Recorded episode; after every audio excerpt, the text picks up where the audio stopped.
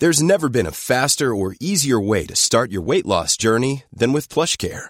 PlushCare accepts most insurance plans and gives you online access to board-certified physicians who can prescribe FDA-approved weight loss medications like Wegovy and Zepbound for those who qualify. Take charge of your health and speak with a board-certified physician about a weight loss plan that's right for you.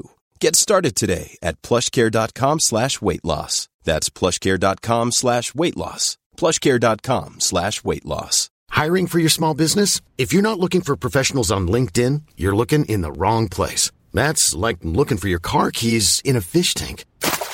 LinkedIn helps you hire professionals you can't find anywhere else, even those who aren't actively searching for a new job but might be open to the perfect role. In a given month, over 70% of LinkedIn users don't even visit other leading job sites. So start looking in the right place. With LinkedIn, you can hire professionals like a professional. Post your free job on linkedin.com slash people today.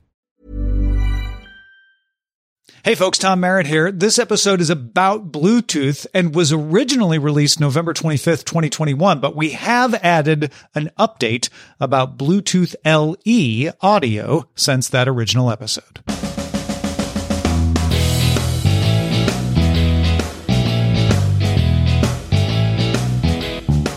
Bluetooth headphones that just magically connect without wires. Why can't all my devices do that? Can I get rid of Wi Fi routers now? Are you confused? Don't be.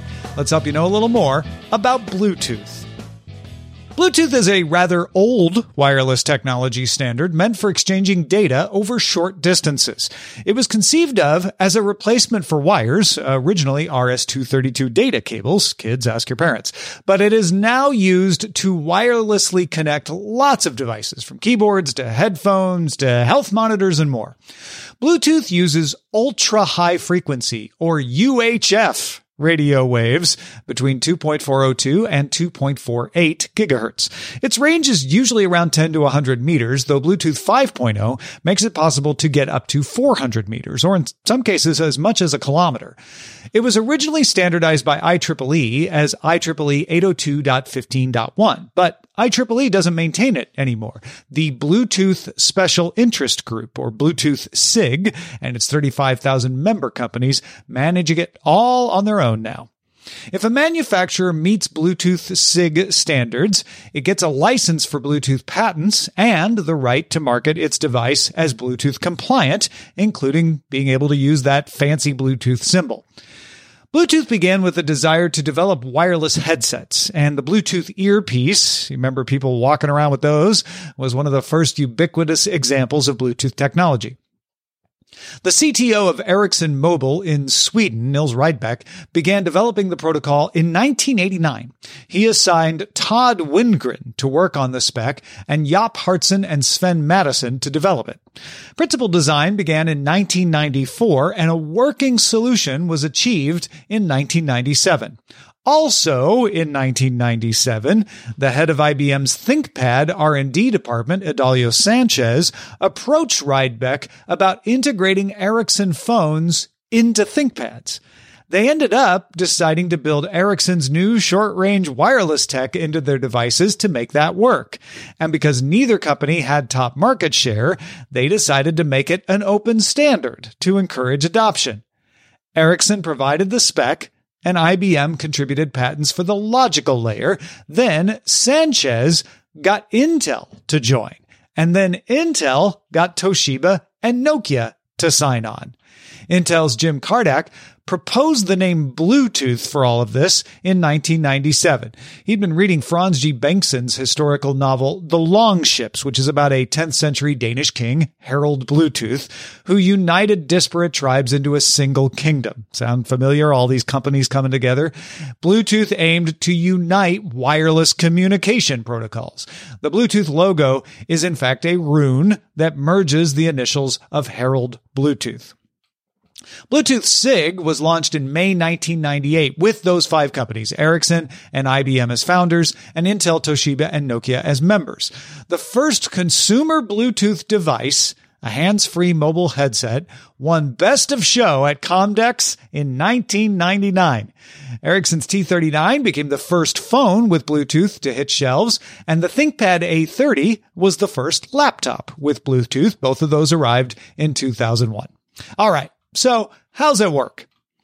Bluetooth uses frequency hopping spread spectrum in the globally unlicensed, though regulated, industrial, scientific, and medical bands, or ISM. So what that means is packets of data are transmitted on one of 79 different 1 megahertz channels, and it keeps switching those channels fast to avoid interference and eavesdropping. It does about 1600 hops per second, real fast. So a packet on channel 1, then on channel 62, then channel 5, then back to channel 42, etc., etc. Once two devices are connected by Bluetooth, they know what the patterns of hops will be, and no other device can easily predict it. The frequency hopping makes the signal very difficult to intercept, and that helps keep it secure. Though they also use encryption, so don't fret. It does use some power to hop around like that. So Bluetooth low energy only uses 40 channels instead of the 79, but wider 2 megahertz channels. One Bluetooth device can connect with up to seven devices, but only transfer data between one device at a time, though it can rapidly switch between those connected devices. It does not use the internet for its connections. Instead, it creates what's called a PicoNet. Pico means very small, uh, sometimes referred to as a personal area network, a PAN. These devices all sync up their clocks as they hop frequencies and adapt to avoid frequencies that are being used by other devices or other protocols like Wi-Fi. You may hear about something called a scatternet. If you read up on this, that's when more than one PicoNet connect to each other. But don't get too excited. Bluetooth is low speed, short range, and it prioritizes power efficiency. So it's not good for high bandwidth or large amounts of data. That's why you have Wi-Fi. So how do these devices know who to connect to?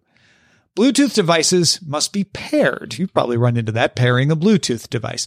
Usually this works by making the device you want to connect, let's say a pair of headphones, available for pairing. You press a little button on the headphone case.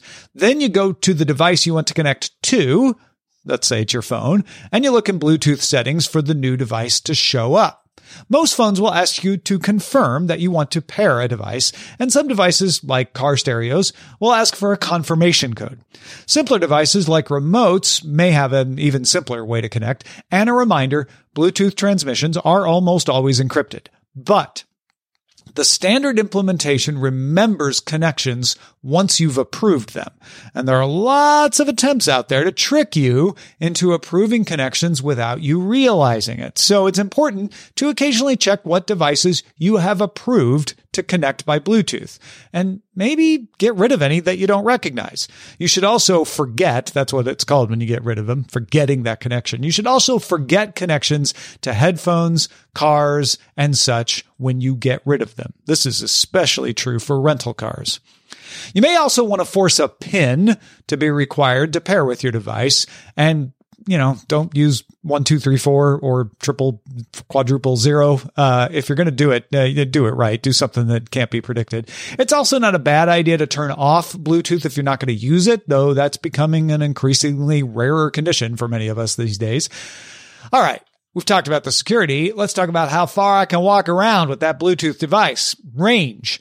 Range is determined by the class of radio and the environment in which it's working. Most mobile devices have a class 2 radio, which can reach up to 10 meters, but in reality, it's probably somewhere between 5 and 10. Class 1 radios can theoretically go up to 100 meters, but in practice, they get even less, more like 20 or 30. There's also such a thing as a Class 3 radio that has a range of about a meter. And Bluetooth 5 can do some tricks to increase range. We'll get to that later. While Bluetooth does not need line of sight, walls and other obstacles can cause reflections of the signal that can reduce your range. All Bluetooth versions have downward compatibility, so hardware with the newest version can usually work with all older versions. Here's some highlights of the previous versions. Bluetooth BR-EDR, which stands for Basic Rate Enhanced Data Range, came along with Bluetooth version 2.1, offering simpler connectivity and better security. Bluetooth 3.0 increased how fast data could be transferred and lowered power consumption. Bluetooth 4 made low energy, aka Bluetooth LE, a priority, meaning you don't have to worry anymore about whether your Bluetooth device supports it or not. Bluetooth 4.2 sent data at up to a megabit per second, and Bluetooth 5 increased that to 2 megabits per second. Bluetooth 5 also increased the range the radios could achieve to up to 400 meters. Sort of. It does this by reducing the data rate. So there's more power behind each bit, making it easier to detect.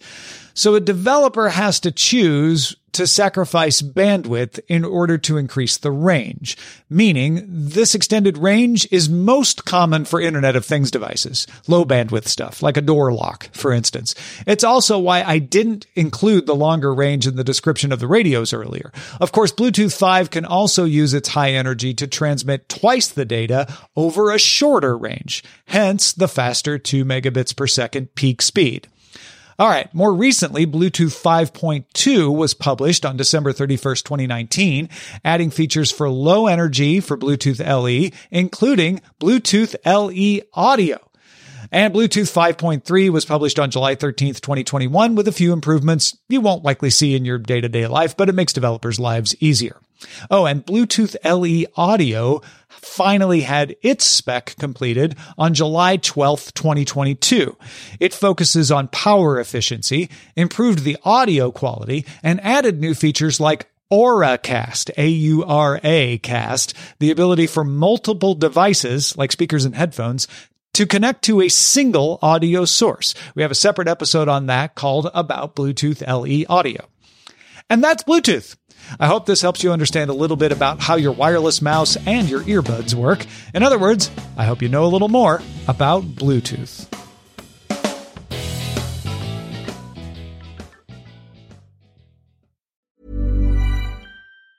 Hey, it's Danny Pellegrino from Everything Iconic. Ready to upgrade your style game without blowing your budget? Check out Quince. They've got all the good stuff shirts and polos, activewear, and fine leather goods all at 50 to 80% less than other high-end brands. And the best part? They're all about safe, ethical, and responsible manufacturing. Get that luxury vibe without the luxury price tag. Hit up quince.com slash upgrade for free shipping and 365 day returns on your next order. That's quince.com slash upgrade. Hey, it's Paige DeSorbo from Giggly Squad. High quality fashion without the price tag. Say hello to Quince. I'm snagging high-end essentials like cozy cashmere sweaters, sleek leather jackets, fine jewelry, and so much more. With Quince being 50 to 80% less than similar brands. And they partner with factories that prioritize safe, ethical, and responsible manufacturing. I love that. Luxury quality within reach. Go to quince.com slash style to get free shipping and 365 day returns on your next order. Quince.com slash style.